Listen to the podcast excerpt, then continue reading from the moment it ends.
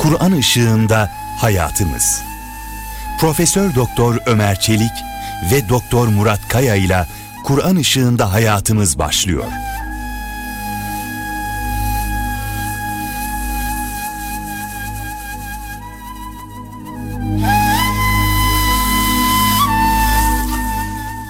Euzu billahi mineşşeytanirracim. Bismillahirrahmanirrahim. Elhamdülillahi rabbil alamin. Ves salatu vesselamu ala rasulina Muhammedin ve ala alihi ve sahbihi ecmaîn.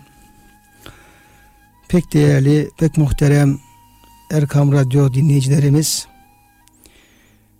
kıymetli hocam, kardeşim Doktor Murat Kaya Bey ile beraber Kur'an ışığında hayatımız programından hepinize saygılarımızı, sevgilerimizi sunuyoruz, arz ediyoruz. Yeni bir mevzuyla, yeni bir konuyla sizlerin huzurundayız. Önceki konuşmalarımızda Kur'an ışığında aile hayatını, çocuk terbiyesini, anne babaya düşen mühim vazifeleri dile getirmeye çalıştık. Sonra ayetler ışığında Kur'an-ı Kerim'in Peygamberimiz Aleyhisselam'ı nasıl dile getirdiğini, o mübarek şahsiyetin hangi yönlerini ele aldığını ayetlerden hareketle dilimiz döndükçe sizlerle paylaşmaya çalıştık. Bugün yeni bir mevzuyla, konuyla sizlerin huzurundayız. Kur'an-ı Kerim'in Efendimiz Aleyhisselam'ın bizlere talim ettiği nezaket nasıldır? Nasıl olmalıdır? Bir Müslümanın zarafeti, nezaketi, davranışlarında, amellerinde, insanlarla münasebetlerinde ve muamelelerinde, tebliğinde, ticaretinde, komşuluğunda nasıl bir incelik, nasıl bir nezaket, nasıl bir güzellik olmalı. Pek muhterem üstazımızın sohbetlerinde sürekli dile getirdiği bir mümin ecmel olmalı. Bir mümin ahsen olmalı. Bir mümin ekmel olmalı. Yani güzel olmalı. Muhsin ihsan seviyesinde bir güzelliğe sahip olmalı ve bütün davranışlarında mükemmelliği yakalamaya gayret etmeli diye hülasa ettiği ve bize telkin ettiği, öğrettiği bu nezaket yani bu hususla alakalı ayet-i kerimeler Efendimiz Aleyhisselam'ın beyanları çerçevesinde ve Allah dostlarının hayatlarından örneklerle bu hususta sizlerle bir kısım önemli bilgileri paylaşmaya çalışacağız inşallah. Kıymetli hocam hoş geldiniz. Hoş bulduk hocam. Yani öncelikle tebliğde nezaketle başlayalım diye arzu ettik. Yani tebliğ çok önemli peygamberlerin hayatında peygamberlerin bir vasfı olarak ayrılmaz bir vasfı olarak çok mühim ve İslam'ın yayılması, başka insanlara ulaştırılması ve insanlığın kurtuluş açısından yani bir canı daha cehennemden ateşten kurtarma açısından tebliğin çok önemli bir yeri var. E, dolayısıyla tebliğden başlayalım diye arzu ettik. Evet. Önce hocam tebliğ nedir? Bunu tarif ederek başlayalım. Sonra devam ederiz. Buyurun hocam. Tebliğ ulaştırmak manasına geliyor. İşte kurak bir arazide diyelim bir uç tarafta ağaç var bir tane diyelim bir taraftan da bir baştan da su girmiş tarlaya. Ulaşıyor yani ne kadar yere ulaştırabilirsen o sudan o kadar istifade ediyor insanlar veya da ağaçlar. Bekliyor bir insan veya haberi yok. Beklemeyi bile bilmiyor. Ama sonunda bir su ulaştığında aa bu çok güzelmiş hayat veriyor bu şeklinde ondan istifade ediyor. Bir şekilde ulaştırmak yani bu tebliğ de hususi olarak İslam'ı insanlara ulaştırmak. İnsanlara hiçbir zaman zorlama zorlama yok. Cenab-ı Hak zorlamıyor. Peygamberimiz zorlamıyor. İslam'da zorlamak yok. Ancak sadece ulaştırmak var. Bak gör böyle bir şey var. Böyle bir şeydi haberin olsun bil. Bununla gereğini amel edersen senin için çok faydalı olur şeklinde İslam'ın güzelliğini güzel bir üslupla insanlara ulaştırmak Mesela hocam e, peygamberlerin hayatına baktığımız zaman, kıssalarına baktığımız zaman onlar hep şu ifadeyi kullanıyorlar.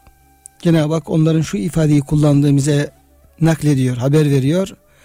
وَمَا عَلَيْنَا اِلَّا الْبَلَاغُ الْمُبِينَ Yani bize düşen bizim vazifemiz apaçık tebliğ etmek. Bunun ötesinde başka bir vazifemiz Yok. yok. Esas vazifemiz bu. Açık bir tebliğ. Demek ki burada açıklık önemli. Yani güzellik tebliğ değişik şekillerde olabilir. Adamın kafasına vurarak da bir şey söyleyebilirsin. Kaba bir şekilde söyleyebilirsin. Veya eksik yarım kapalı söyleyebilirsin. Ama burada mübin olunca açık, açıklayıcı, güzel bir üslupla yani Anlaşılır. anlaşılır bir şekilde Yani muhatabın anlayacağı dille, anlayacağı bir dille anlayacağı şekilde. onun değerini ifade ederek, değerini göstererek yani değerli bir şeyi değersiz gibi bir şekilde de anlatabilirsin, arz edebilirsin. Değerli bir şeyin ne kadar kıymetli, önemli olduğunu hissettirerek ortaya koyarak, ihtiyacını ortaya koyarak senin buna ihtiyacın var, sen bunu mutlaka düşünmelisin diye onu ortaya koyarak ama güzel bir üslupla. Hocam ben bu ayet-i kerimeyi yani bize düşen apaçık tebliğdir. Veyahut da peygamberlerin en önemli vazifesi tebliğdir.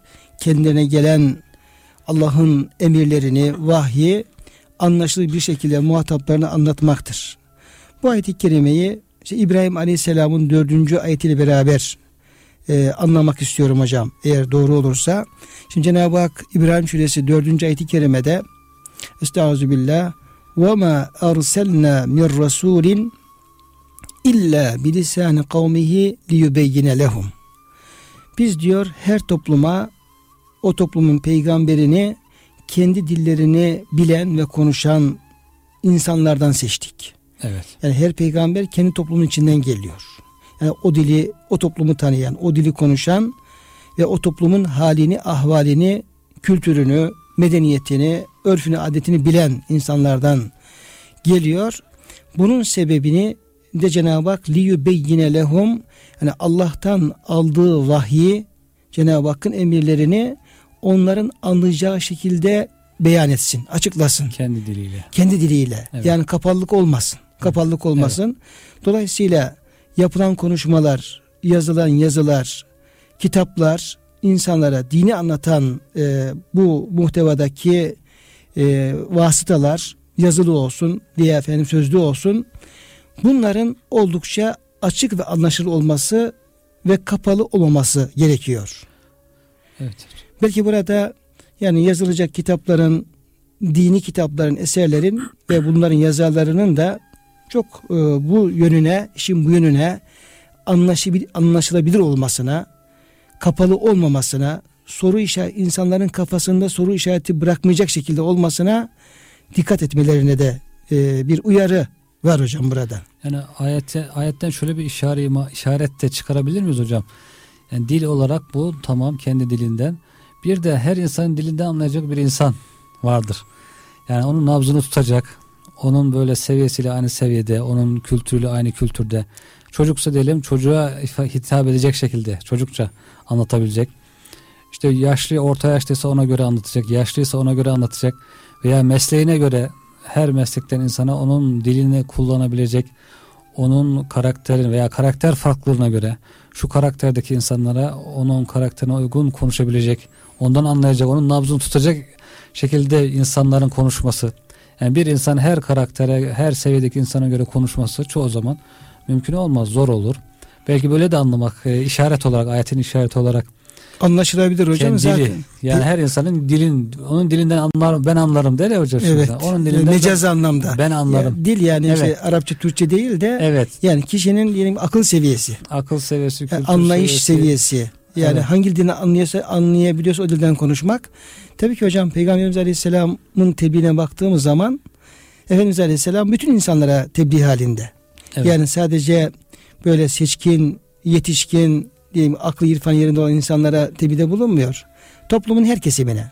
Evet. Yani akıllısına, akılsızına, yaşlısına, gencine, kadınına, erkeğine, gencine, yaşlısına bulunuyor ve Efendimiz Aleyhisselam onlara tebliğ ederken de hepsinin aynı demin buyurduğunuz gibi yani dilinden anlayarak evet. bir manada halini Halini anlayarak. anlayarak onunla biraz daha psikolojik bir ifadeyle empati kurarak Evet. yani kendini onun yerinde saymak suretiyle onun hoşuna gidebileceği, anlayabileceği dille hitap ederek ya oğulcum diyor ya kardeşim diyor.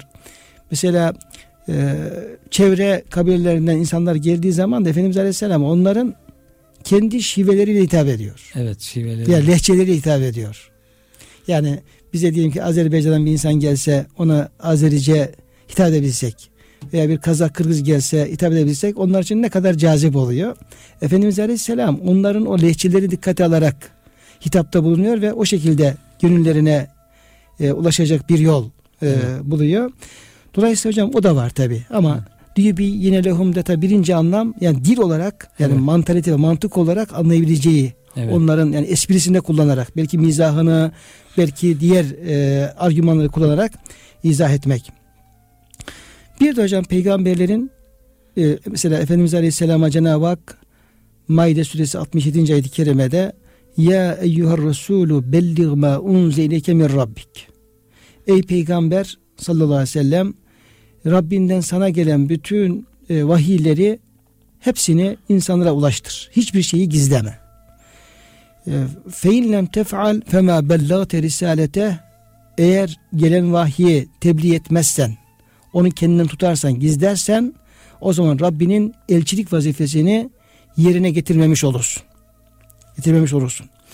Dolayısıyla peygamberlerin böyle dinin bütün emirlerini gelen bütün vahyi insanlara ulaştırma vazifesi vardı. Bundan hareketle de şöyle bir şey söyleyebilir miyiz hocam? Yani İslam'ı bilen insanlar, İslam alimleri, din alimleri, dini tebliğle vazifeli insanlar, onlar da hiçbir şey, dinden hiçbir şeyi gizlemeden, hiçbir gerçeği gizlemeden e, bütününü insanlara ulaştırmayla vazifelidir. Evet. Ve yani bir kısım e, şartları dikkate alarak, bütün bir kısım zorlukları dikkate alarak veya bazı e, belalar, musibetler, imtihanları dikkate alarak dinin bazı emirlerini gizleme veya açıklamama, yeri gelin söylememe böyle bir ikaz söz konusu olabilir mi? E, tabii ki hocam yani insanlara değişik e, maksatlarla gizlemek menfaat için olabilir. Doğru değil. E, belki hani yerinde yeri geldiği zaman zamanı geldiği zaman söylemek üzere bazı şeyleri takdim tehir yapılabilir ama yani bir şeyi gizlemek, kapalı bırakmak başka e, yani menfaatin kesilmesinin düşüncesiyle o tür şey tabii söz konusu olamaz. Ama belki e, tebliğ derken şöyle düşünmek lazım. Şimdi tebliğ insan meslek olarak yapabilir. Vaiziz, mesleğimizi maaş alıyoruz. Bu sebeple bir şeyler anlatmamız gerekiyor diye düşünebilir. Bir kısım işte nasıl güzel konuşuyor desinler gibi bazı düşüncelerle yapabilir. Bir kısmı farklı niyetlerle yapıyor olabilir ama belki öyle değil de tebliği hakiki manasıyla düşündüğümüzde ancak o zaman samimi olarak insan içsen gönülden usulünce belki yapabilecek. Diyelim evin bir ucundan bir yangın başlamış. Evin içindeki insanların da haberi yok başladığından. Onlara gidip e, diyorsunuz bu evden mutlaka kurtulmanız lazım ateş geliyor. Ben de çıkmam lazım. Kendim de sizin de çıkmanız lazım. Beraber çıkmamız lazım. Yoksa bizi yakacak ve bu şeyin hakikatini kavramış olarak bu şekilde e, düşünerek bu duygular içerisinde belki bu vazifeyi yerine getirmek gerekiyor. O zaman hiçbir zaman insan yani ben bu haberimden dolayı sizden bir ücret alayım falan böyle bir düşünce aklında gelmez herhalde. Peygamber Efendimiz de zaten diyor mesela rivayetlerde hocam konuşmaya başladığında ahiretten, kıyametten haber vermeye başladığında insanlara vaaz nasihat ederken vaaz nasihat zaten hatırlatmak e, tezkir azabı hatırlatmak nimetleri hatırlatmak. Konuşurken sesi yükselirdi. Damarları boyun damarları şişerdi. Sanki diyor böyle e, bir ordu gelmiş şehrin arka tepesinin arkasında. Hemen e, sabah veya akşam aniden her an üzerimize baskın yapabilir. Her an çullanabilir. Her an tehlikedeyiz onu haber veren bir haberci gibi. Nasıl haberci koşar orduyu görmüş koşmuş şehre gelmiş. Aman çabuk bir çare düşünelim ya buradan kaçalım ya bir tedbir alalım sığınalım bir yere. Ordu gelmiş her an hücum emri verirse üzerimize çullanacaklar bunlar diye o e, duygularla o psikolojiyle tebliğde bulunuyordu. Hakikatte bu. Çünkü ölüm orduyu ölüm olarak düşündüğümüzde her an gelebilir. Geldiğinde bütün iş bitmiş olabilir. Dolayısıyla bir eksiğimiz varsa önce kendimizi düzeltmek için öncelikle hemen ona gayret etmek ve diğer insanlardan bir eksik gördüğümüzde aman bu eksikle eğer gidersen başın sıkıntıya düşer, dara düşersin, sıkıntı çekersin. Bunu derhal düzeltmek gerekir. Ama bunu da nasıl insanı kızdırmadan, ürkütmeden yapacaksın? Bunun üslubunu bularak, onun ehemmiyetini de kavrayarak o şekilde herhalde düşünmek, o psikolojiyle bu vazifeyi yerine getirmek gerekiyor. Her Müslümanın vazifesi bu. Önce kendi bunu idrak ettiyse, kavradıysa bunun önemli diye düşünüyorum hocam. Evet. E, Tabi Efendimiz Aleyhisselam tebliğ yaparken yani adeta bir düşman ordusuyla korkutur gibi. Evet. Yani tabi ahiret veya cehennem, ahiret azabı belki dünyadaki düşman ordusuna başka bir musibete benzemez. Benzemez. Daha büyük, daha büyük. İlk defa Efendimiz Aleyhisselam Kureyşlileri Mekke'de toplayıp Ebu Kuveys Dağı'na çıkıp açık tebliğ yaparken de o ifadeyi kullanıyor ee, kıymetli hocam. Diyor ki ey Mekkeliler ben size şu dağın arkasında bir ordu var. O size saldıracak. Geldiler, savaşmak üzere geldiler ve size hücum edecek, saldıracak desem bana inanır mısınız? Yani örneği ondan veriyor Efendimiz Aleyhisselam. Diyorlar ki ey Muhammed sallallahu aleyhi ve sellem bugüne kadar sen hiç yalan söylemedin.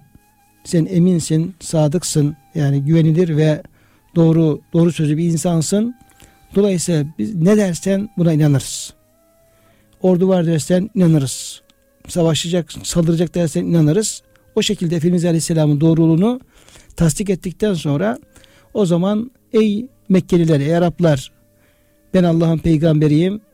Ölüm var. Ölüm ötesi bir ahiret var. Allah'ın cenneti var, cehennemi var. Ben sizi Allah'ın azabıyla uyarıyorum. Evet. Yani ve enzir aşiretikel akrabin yakın akrabanı uyar ayet kelimesi geldikten sonra bu şekilde Efendimiz Aleyhisselam onun uygulaması olarak insana toplamış ve bu tebide bulunmuştu. Bulunurken de onları saldırmak üzere olan bir orduyla yani o misali vererek korkutmuştu. E, dolayısıyla tebliğ yapan insanın kendisinin o manevi hakikatleri hazmetmiş, onlara tam inanmış. Eğer müjdeli bir haber varsa o müjdeyi içine iyice sindirmiş. Yani onunla sevinebilen. Evet. Eğer e, Allah'ın azabı bir cehennemden bahsediyorsa ondan gerçekten korkan o korkuyu kalbine doldurmuş. Böyle bir hem e, ricasıyla hem korkusuyla böyle bir kalple yapılan tebliğ tabii ki daha etkili olacaktır. Peygamberin tebliği böyledir. Velillahi cunudus semavat vel ard hocam. Yani göklerin yerin orduları Allah'a ait. Yani Peygamberimiz ordudan örnek verince o hatırıma geldi. Cenab-ı Hakk'ın orduları çok sayısız. Rüzgarda bir onun ordusu, depremde bir onun ordusu, çekirgelerde onun ordusu, insanlarda onun ordusu. Yani günahkarlar üzerine, kafirler üzerine Cenab-ı Hakk'ın hangi ordusunu ne zaman göndereceğini kimse bilemez. Dolayısıyla bu örnek çok yerinde bir örnek. Yani Efendimiz, an, Efendimiz örneği çok evet, yerinde bir örnek. Yani her an bize saldıracak bir ordu mutlaka yerden, gökten, alttan, üstten mevcut. Yani gece uyurken bir deprem geldiğinde ne yapacak bir şehir halkı veya da bir ülke halkı diyebiliriz. Onun için bu ordulara karşı devamlı e, uyanık olmak gerekiyor. Devamlı hazırda olmak lazım. Bu sebeple de adeta yani bu kadar önemli olduğu için, tehlikeli olduğu için de adeta peygamberler, peygamber efendimiz yalvarırcasına, insanlara yalvarırcasına tebliğde bulunuyorlar hocam. Veya kavmi diye, veya kavm, ey kavmim, ey kavmim hep o şekilde hitaplar ediyorlar.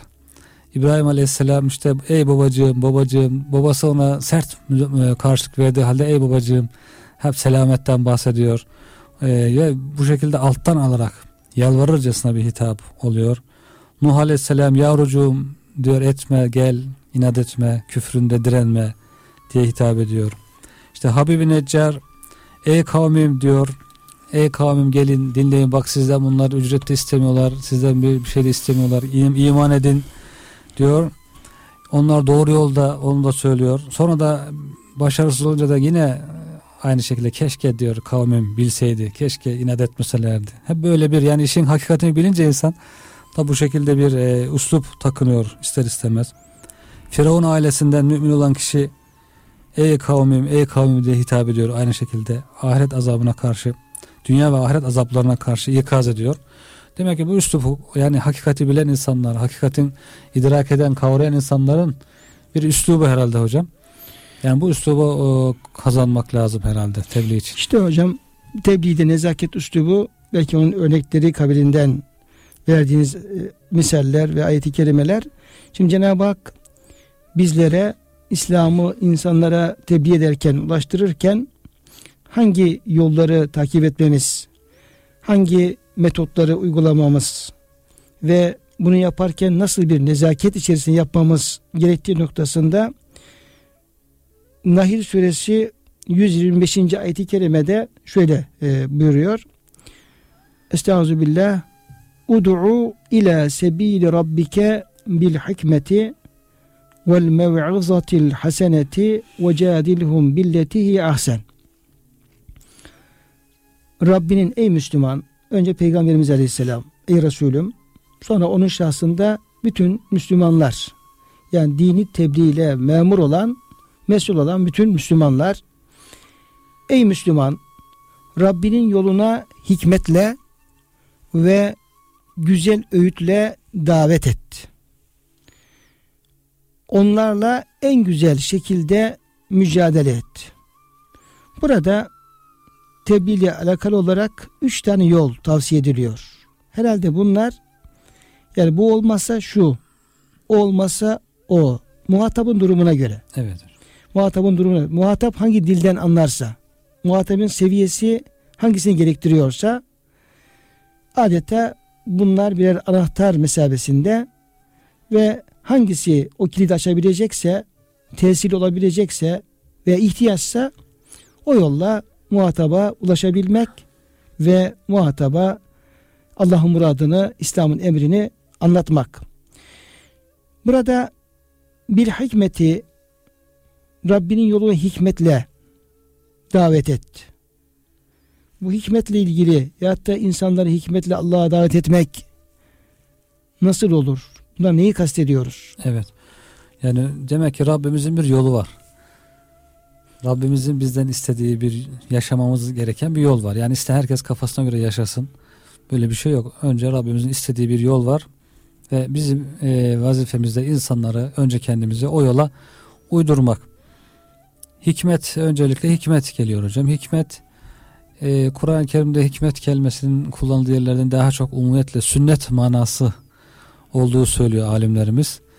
Sünnete uygun bir şekilde peygamberimizin gösterdiği bir şekilde manası var. Sonra hikmetin belki ilim, bilgi, insanı böyle düşündüren, e, insanı zihnini düşünmeye sevk eden e, şekilde düşünmeye sevk eden bilgilerle bu şekilde insanı e, hikmetle tesir altına alarak mesela ve olayların hakikatini açıklayarak olayların zahirde görünmeyen e, bir taraflarını gizli yönlerini her insana açık olmayan bazı düşünün çok düşünen üzerine tefekkür eden insanlara açılan yönlerini göstererek onu adeta şok tesirinde bırakarak onu Allah'ın yolunun yürünmesi gereken yol olduğunu ikna etmek diye söyleyebiliriz. Kıymetli hocam şöyle bir kısa ara verelim. Sonra dönüşte tekrar bu hikmetten devam edelim. İnşallah hocam.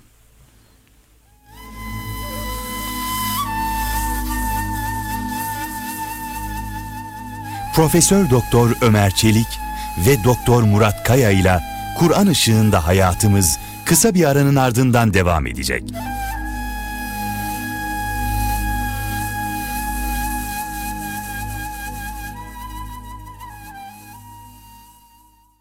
Ben bu yolu bilmez idim Aşk gönlüme düştü gider Aşk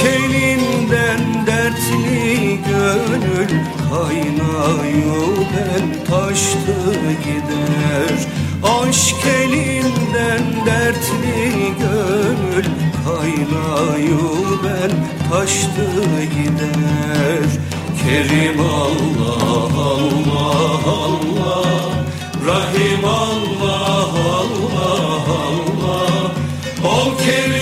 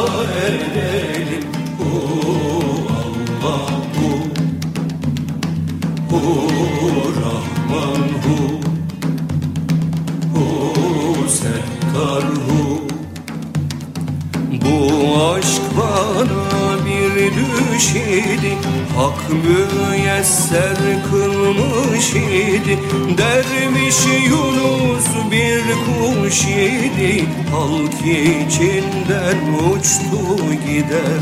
Derviş Yunus bir kuş idi. Halk içinden uçtu gider. Kerim Allah Allah Allah. Rahim Allah Allah Allah. O kelime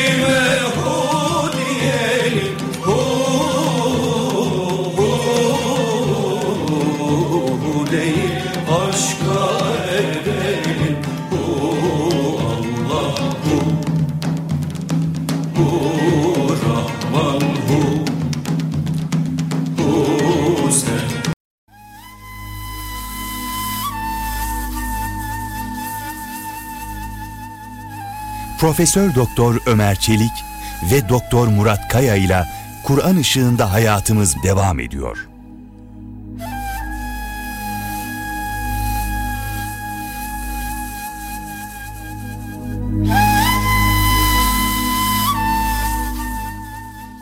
Kıymetli dinle- dinleyenlerimiz tekrar birlikteyiz. Nahl suresi 125. ayet-i kerimede Cenab-ı Hakk'ın bize öğrettiği, talim ettiği tebliğ usullerini izaha devam ediyorduk. Ve Rabbinin yoluna hikmetle çağır, davet et buyruğu ile alakalı olarak yani hikmet nedir? İnsanları hikmetle Allah'a davet etmek nasıl olur? Onun üzerine konuşmaya, onunla alakalı izahlar yapmaya gayret gösteriyorduk. Hocam tefsirlerde çok isabetli buyurdunuz. Yani hikmeti özellikle İmam-ı Şafii Hazretleri sünnet, Efendimiz Aleyhisselam'ın sünneti olarak tefsir ediyor. Yani bahsettiğiniz gibi hikmetin farklı tarifleri var. Yani her hususta en doğruyu yakalama, en doğruyu söyleme ve yapma. Kişinin sözüyle özünün, amelinin birbirini tutması ve yaptığının yerinde uygun bir davranış olması böyle tarifleri var. Evet. Fakat baktığımız zaman yani bunu sünnetle tefsir etmek gerçekten hikmeti en iyi şekilde anlama açısından çok önem arz ediyor. Evet. Niye öyle?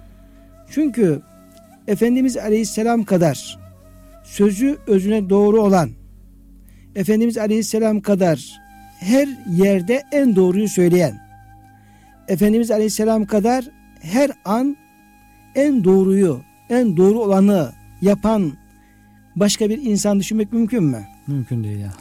Her an hakikate isabet eden. Her an hakikate isabet, isabet eden. Yani yaptığı her şey yerinde ve doğru olan Evet. yani Efendimiz gibi başka bir insan veya şahıs düşünmek mümkün değil. Dolayısıyla İmam-ı Şafii Hazretleri hikmeti sünnetle tefsir ederken gerçekten çok isabetli bir Hikmetli bir tefsir. hikmet yapmış. tefsiri yapmış. Evet. Yapmış. Dolayısıyla hocam yani insanları hikmetle, sünnetle Allah'ın yoluna davet etmek söz konusu olunca peki şöyle anlamak mümkün olabilir. İnsanları Efendimiz Aleyhisselam ne şekilde Allah'ın yoluna davet ettiyse ey Müslüman sen de o şekilde devam et. Evet. Davet et. Bir de e, hikmete kişinin sözünün ve davranışının birbiriyle muvafık olması, uygun olması. Yani söylediği şeyi bizzat kendisi yaşaması, tatbik etmesi. Dolayısıyla İslam'ı kişinin İslam'ı bizzat tatbik ederek haliyle ve davranışlarıyla da sunması ve bu şekilde davet etmesi. Böyle anlayabilir miyiz? Tabii ki hocam yani e, yaşayarak örnek olarak. Bak ben yaşıyorum faydasını görüyorum. Üzerimde onun güzellikleri görünüyor. Siz de böyle yaparsanız siz de istifade edersiniz şeklinde göstererek. Olursa hem öğrenmek kolay olur hem onu ikna etmek kolay olur. Hem kabul ettirmek kolay olur. Bu şekilde bir tebliğ daha tesirli olur mutlaka. Yani Kemalettin hocamızın Allah kendine selamet versin sohbetlerinde şöyle benzetme yapıyor. Biz diyor kendimiz İslam'a güzel bir manken olabilirsek evet biraz da insanların aşina olduğu ya piyasadan örnek vererek rahat anlaşılsın diye biz diyor İslam'ın emirlerine, İslam'ın yasaklarına, İslam'ın ahlak güzelliklerine güzel manken olursak İslam elbisesini yani İslam elbisesini güzel bir şekilde giyebilirsek o elbisenin de albenisi olur. İnsanlar o elbiseyi almak isterler, beğenirler. Ama biz diyelim o elbise içerisinde biraz yamuk durursak yani kolumuz, ayağımız, duruşumuz diyelim ki tam uygun olmazsa 50 beden elbiseye işte 40 bedenli bir manken koysak olsak gibi. Yani 50 bedenlik elbiseye cılız bir insanı koyacak olsak orada hiç güzel gözükmez. evet gözükmez. Yani öyle bir misalle anlatıyor. Yani İslam elbisesini üzerimize tam giyerek, tam oturtarak, içini doldurarak içini doldurarak ve yakışmasını da e, yakıştırarak o şekilde yapacak olursak belki o tebliğ en tesirli tebliğ olmuş evet, oluyor. evet hocam Yani hikmetle tebliğ kişinin bizzat İslam'ı yaşayarak haliyle, kaliyle ve temsil etmek suretiyle davet etmesi. Şimdi hocam tabi bunu Yüce Rabbimizin ilk sıraya alması çok önem arz ediyor. evet hocam Yani belki Saf suresindeki ayeti kerimede Estağfirullah ya eyyühellezine amenu lime tekulune ma tef'alun Ey iman edenler yapmadığınız ve yapmayacağınız şeyi niye söylersiniz? İkazı da var. evet hocam İkazı da var. Ama bu ayeti kerime yani yapmadığınızı yapmayacağınızı niye söylersiniz ayeti kerimesi biraz böyle e, yani yapmadığı halde kişi bir şey yapmamış ama yaptım diyor. Savaşta düzgün savaşmamış veya bir kafiri öldürmemiş veya düzgün kılıç, kılıç sallayamamış ama kimse görmediği için arkadaşlarına ben şu kafiri öldürdüm, şöyle kılıç salladım, şöyle böyle yaptım diye yapmadığı şeyi söylemek. Biraz o anlamda. Veya ileriye dönük yeminle alakalı olarak söz veriyor, şunu şunu yapacağım diye sonra yapmıyor. evet Onunla alakalı olarak hocam değerlendiriliyor. Ee, yani İslam'ın emirlerini tebliğ etme açısından bu ayet-i kerime yani aman kendiniz yapmazsanız İslam'ın emrini tebliğ etmeyin anlamında yorumlanmıyor hocam bu ayet-i kerime. Tabii zaten hadis-i şerif de onu açıklıyor hocam. Yani siz diyor duyduğunuz şeyi olduğu gibi güzel bir şekilde ezberleyip kavrayıp başka insanlara ulaştırın. Belki sizden daha anlayışlı insanlar çıkar. Ondan daha çok istifade eder. O sözü daha güzel anlar, daha güzel yaşar. Ama bir şart var. O sözü güzel ezberleyip olduğu gibi nakletmek. Eksik e, nakletme. Anlamasak bile lafızların tam yani hadis-i şerifleri lafzen rivayet etmek gibi. E, lafız olarak ne duydum ben anlamasam bile tam olarak nakledeyim olduğu gibi benden daha anlayışlı insanlar, daha fakih insanlar çıkar, daha çok istifade ederler diye. Dolayısıyla insan yapmaya gayret edecek ama ben yapamıyorum diye tamamen susmak, nakletmemek de doğru değil. Yani onu nakledeyim inşallah ben de yapabilirim ama benden daha güzel yapan insanlar da çıkar. Yani insan, yani insan yapamasa da yine tebliğin geri kalmamalı. Kalmamalı. Doğru bir şekilde onu aktarmalı, söylemeli, Evet. yazmalı. Ya Evet. ben nasıl olsa yapamıyorum, hiç olmazsa ben susayım, yapmayayım gibi böyle bir engelleme yasak söz konusu değil. Yani geriye doğru çekme değil de ileriye doğru zorlama. Zorlama. Kendisini zorlayacak yani. Söyledim madem madem söylüyorum yapayım o zaman şeklinde. Dolayısıyla bu böyle olmakla beraber Cenab-ı Hak da insanları hikmetli Allah'a davet edin emri de var. Evet. Dolayısıyla yapamasak da söylemeye devam edeceğiz ama biz kendimizi de söylediğimiz şeyi yapmaya bir taraftan zorlayacağız. Zorlamak E, gerekiyor. zorlamak gerekiyor. Ve bunun da en etkili, en tesirli bir tebliğ yolu olduğunu da bilmek gerekiyor. Evet hocam. Zaten hadis-i şerifte var hocam. İnsanlar diyor kıyamet günü bakarlar cehennem ortasına bir insan e, azaptan böyle iç organlar, bağırsakları affedersiniz arkasından çıkmış o şekilde sürünüyor yerlerde. O da diyor böyle bir değirmeni çeviren bir beygir gibi at gibi dönüyor ortalıkta. Ona diyorlar ya senin halin nedir? Biz seni dünyada e, görürdük sen bize hep iyilikleri emrederdin, kötülükleri yasaklardın. O diyecek ki ya doğru ben size hep iyilikleri yapın dedim ama kendim yapmazdım. İşte şu şu yanlışları yapmayın dedim ama kendim yapardım. Sonunda bu hale düştüm diye. Bu da hakikaten e, tebliğcileri, ilim sahiplerini bekleyen en büyük tehlikelerden devamlı korkması gereken, korkulması gereken sonuçlardan birisi yani. insanlara söyleyip kendisini yapmaması. Evet yani İslam'ın emirlerini söyleyeceğiz ama kendimiz de mümkün mertebe onu tatbik etmeye çalışacağız. Evet. Tabii hocam bazen yani öğretmenleri, vaizleri böyle bekleyen e, şeyler de oluyor. Beklemelik durumlarda söz konusu olabiliyor. Evet. Böyle kürsüden konuşurken veya sınıfın kürsüsünden ders anlatırken beklenmedik hadiselerde olabiliyor. Biraz ufacık bir espri kabilinden e, aktarmama müsaade ediniz. Buyurun hocam. Balıkesir Paşa Camii'nde bir hocamız yani İmam Hatip'te öğretmen bir hocamız tabii kürsüye çıkıyor. Mevzu olarak da Efendimiz Aleyhisselam'ın cömertliği ve isarını alıyor. Peygamberimizin hayatında sahabenin hayatında ne kadar güzel cömertlik misalleri varsa İsar yani başkasının kendine tercih etme misalleri varsa ayetler, hadisler, sahabe menkıbeler peş peşe dizerek güzelce Konuşuyor. mevzuyu anlatıyor. Mevzuyu anlatıyor. İşte yokken de vereceksin, varken de vereceksin, çıkarıp ceketini vereceksin, paltonu vereceksin bir üşe insan görürsen tarzında biraz da hayatın içinden de örnekler veriyor. Cemaatten bir grup diyor ki şu hocayı bir imtihan edelim. Bakalım ki konuştuğu amel edecek mi etmeyecek mi? Toplanıyorlar kenarlarında anlaşıyorlar. Vaaz bitiyor, namaz bitiyor. Hocanın kalkmasını tabii bekliyorlar camiden. Kalkınca orada birisi biraz dilenci edasıyla hocam diyor Allah razı olsun çok güzel konuştun. Çok güzel öğütler verdin. Gerçekten istifade ettik. Diline sağlık. Fakat işte ben şu arkadaş gariban işte ceketini de efendim kaybetti ya alacak parası da yok. Hocam şu ceketinizi bir verseniz de o garibanı sevindirsek. Diyorlar tabi hoca diyor ki ya ben konuştum ama diyor şimdi ben verecek halim yok. Bu cekete benim ihtiyacım var. Tabi böyle bir durum söz konusu oluyor. Diyor ki hocam anlaşmıştık eğer ceketi verseydin o garibana biz sana falan marka takım elbise alacaktık ama imtihanı kaybettin diyorlar. tane kaybetmiş. diyorlar.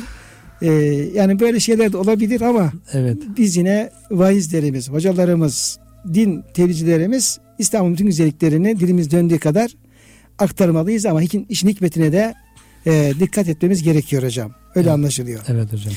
E, ikinci sırada Cenab-ı Hak e, vel mev'izetil haseneti mevizi, mevizi hasene ile Allah'ın yoluna insanları davet edin.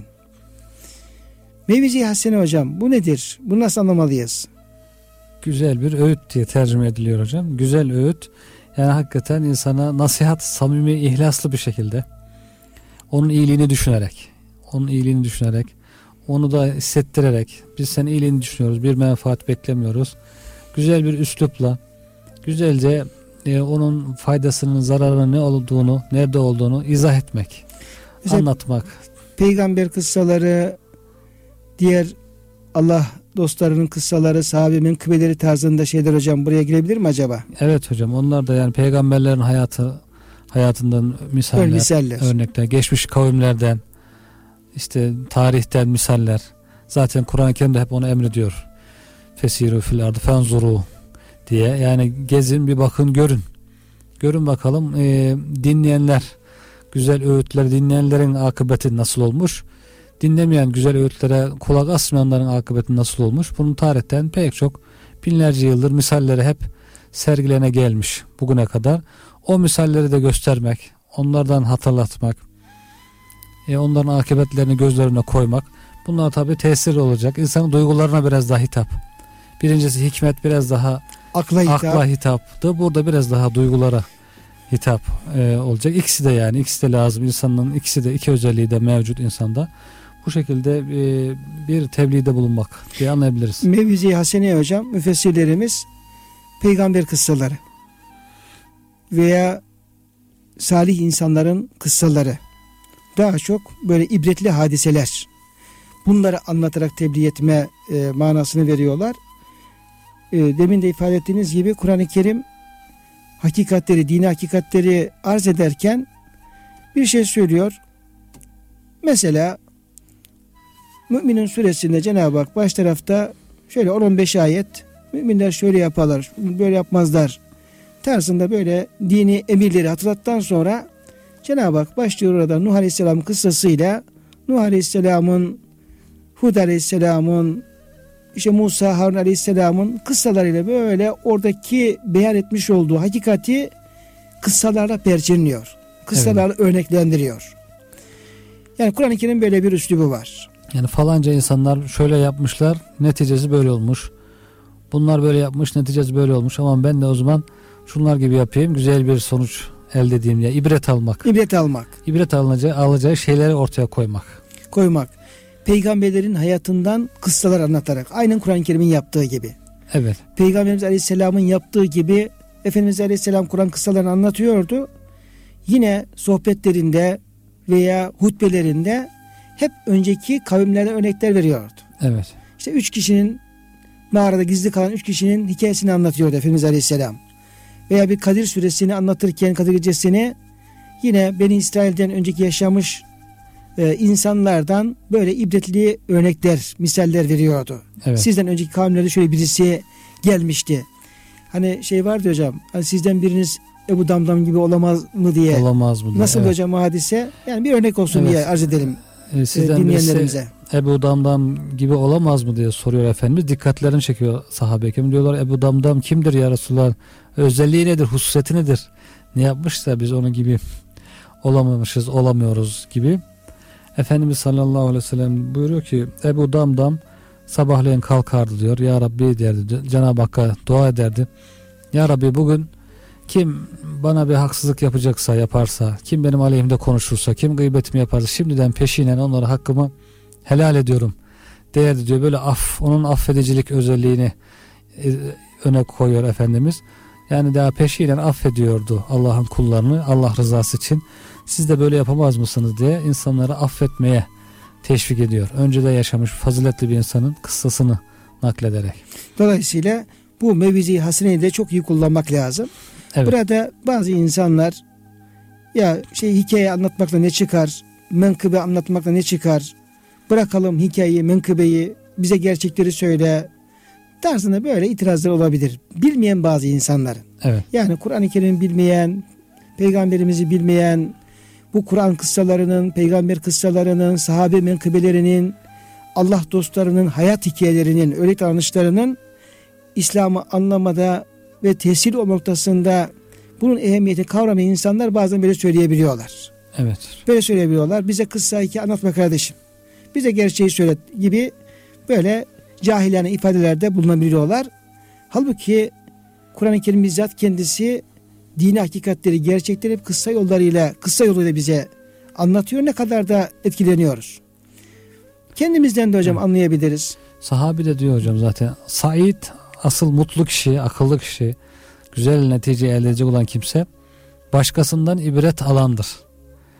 Yine bir sahabi de diyor ki sen diyor bir krala diyor mukavkısa sen diyor doğruları kabul et de İslam'ı tebliğ ederken başkalarından ibret al da başkalarına ibret olma. Şimdi başkalarından ibret almak için kıssalarını dinlemek lazım. İbret almazsan ibret olursun diye. Bu da hakikaten vaaza, e, nasihata tam bir güzel bir örnek. E, İmam-ı Azam Ebu Hanife Hazretleri de diyor ki bu kıssalar diyor sal- peygamberlerin kıssaları, salihlerin kıssaları Allah'ın ordularından bir ordudur. Biraz önce bahsettiğimiz Allah'ın ordularından birisi de bu kıssalardır. Cenab-ı Hak diyor o ordularla istediği kulların kalplerini değiştirir, düzeltir, ıslah eder. Ben diyor fıkhın bu kıssalar diyor fıkhın pek çok bölümünden, babından daha faydalı görüyorum diyor. Fıkıhta tabii çok önemli bölümler var ama bazı bölümler de var. Bunlardan daha öncelikli olarak bu peygamber kıssalarını ve salihlerin kıssalarını gördüğünü ifade ediyor İmam-ı Azam Hazretleri. Dolayısıyla bunların da bir önemli bir yeri var insanın tabiatında, fıtratında. Her yani doğrular söylemek, hakikatler söylemek gerekiyor ama her doğrunda bir üslubu var. Söyleniş üslubu var. Değişik üsluplarda da söylenebilir. İnsanlar da farklı üsluplardan anlayabilirler. Dolayısıyla bunların hepsini kullanmak lazım. Hikmeti de mev'ize-i haseneyi de kullanmak lazım. Kullanarak insanları Allah'ın yoluna davet etmek ve onlara tesirli söz söylemek gerekiyor. Üçüncü olarak da ayet-i kerimede وَجَادِلْهُمْ بِالَّتِهِ ahsen ve onlarla en güzel şekilde mücadele et. Evet. Buyruluyor. Yani hikmet, sonra mevizi hasene, sonra da bir mücadele. Mücadele ama bu mücadelenin en güzel yolla En güzel şekilde olması. olması. Mesela Cenab-ı Hak Ankebut suresinde ve la tucadilu ehlel kitabi illa billetihi ahsen. Evet. Ey Müslümanlar ehli kitapla Yahudi ve Hristiyanlarla en güzel yolla mücadele edin. Yani onları dine davet edin ve onların yanlışlarını ve anlamalarına, onları gidermelerine yardımcı olun. Nedir mesela örnek veriyor? Ve kulu amennâ billezî unzile ileyna ve unzile Deyin ki biz size de bize de indirilen kitaba inandık. Ve ilahuna ve ilahkum vahidun. Sizin de bizim ilahımız tek Allah'tır. Ve nahnu muslimun biz ona teslim olmuşuz. Yani o en güzel mücadele yolunda gösteriyor Cenab-ı Hak. Yani eğer anlayabiliyorsa anlayabiliyorsa ona işin doğrusunu söyleyin. Evet. Veya ortak noktaları öncelikle dile getirin. Yani Allah'a iman, peygamberlere iman, kitaplara iman, Allah'ın birliği yani tek ilah oluşu etrafında e, buluşmak ve ona teslim olmak. Bir örnek veriyor tabi hocam burada. Evet. Yani e, en güzel yolu mücadele bir örnek veriyor. Veya kul ya ehl kitabı taalev ila kelimetin sevain beyne beynekum Ey ehli kitap gelin hepimizin ortak noktası olan e, tek Allah inancında buluşalım. Ona hiçbir şey ortak koşmayalım. Tarzında yine Cenab-ı Hakk'ın öğrettiği e, yollar var. Demek ki hocam yani hikmetten anlayana hikmetle hitap etmek, hikmetle onu davet etmek. Mevizi haseneden anlayana mevizi hasene ile güzel öğütlerle, kıssalarına, nasihatlerle onları ikna etmek, onları Allah'ın yoluna, yoluna davet etmek. Belki bunlardan anlamayana da farklı bir mücadele, Tartışma. evet tartışma, münazara, münazara. Evet. e, ikna, e, başka ikna yollarını denemek ve bu şekilde de o mücadelenin de farklı aşamaları, safhaları olabilir. Yani ikna olabilir, mücadele olabilir, anlaşmazlık olursa o anlaşmanın çözümüyle ilgili daha farklı yöntemler olabilir. Belki işin neticesi karşı taraftan çok büyük baskı gelirse iş savaş noktasına kadar da gelebilir. Onun da Efendimizin hayatında bunun hepsinin örnekleri var zaten. Evet. O Evet. hocam ayet-i kerime örnek veriyor dediniz. Yani güzel mücadele nasıl olur?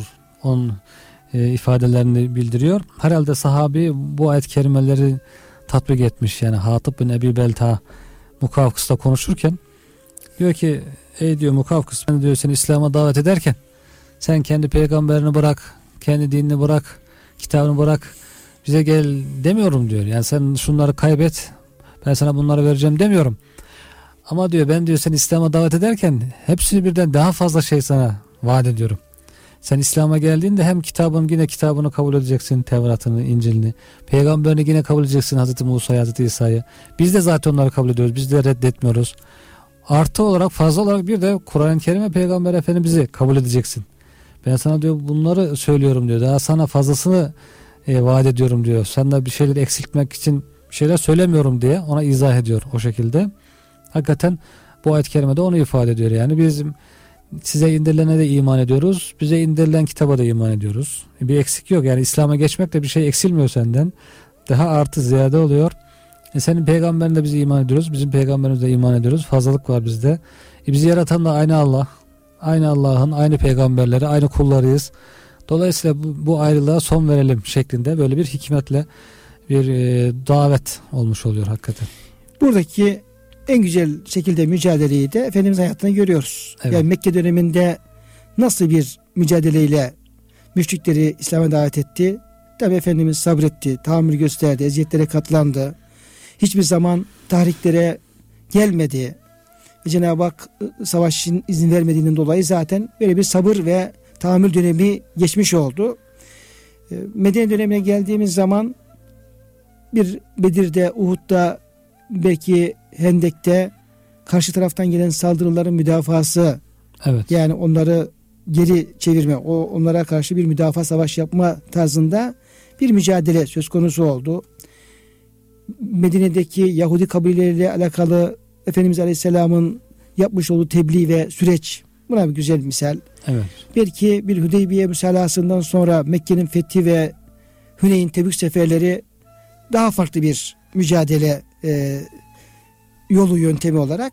Dolayısıyla e, tebliğe muhatap olan kitlelerle en güzel yola mücadelenin e, şekilleri de tarzları da Efendimiz hayatında her türlü örneği de orada bulmak Evet hocam. mümkün.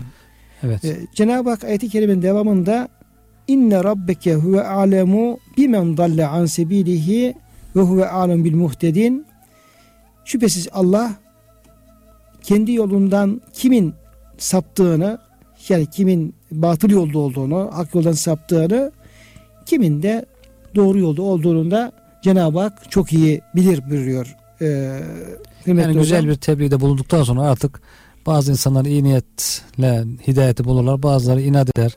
Kötü niyetle eski dalaletinde devam eder. Artık onlar diyor Allah bilir. Bizim yerim, şeyimiz, hududumuz güzel bir tebliğe kadar. Ondan sonrası Cenab-ı Hakk'a kalmış. Orada kalmış anlamına geliyor. Kıymetli hocam bugünkü konuşmamızın programımızın sonuna gelmiş olduk. İnşallah bir başka programda buluşmak üzere diyoruz İnşallah ve e, muhterem değerli dinleyenlerimizi Allah'a emanet ediyoruz.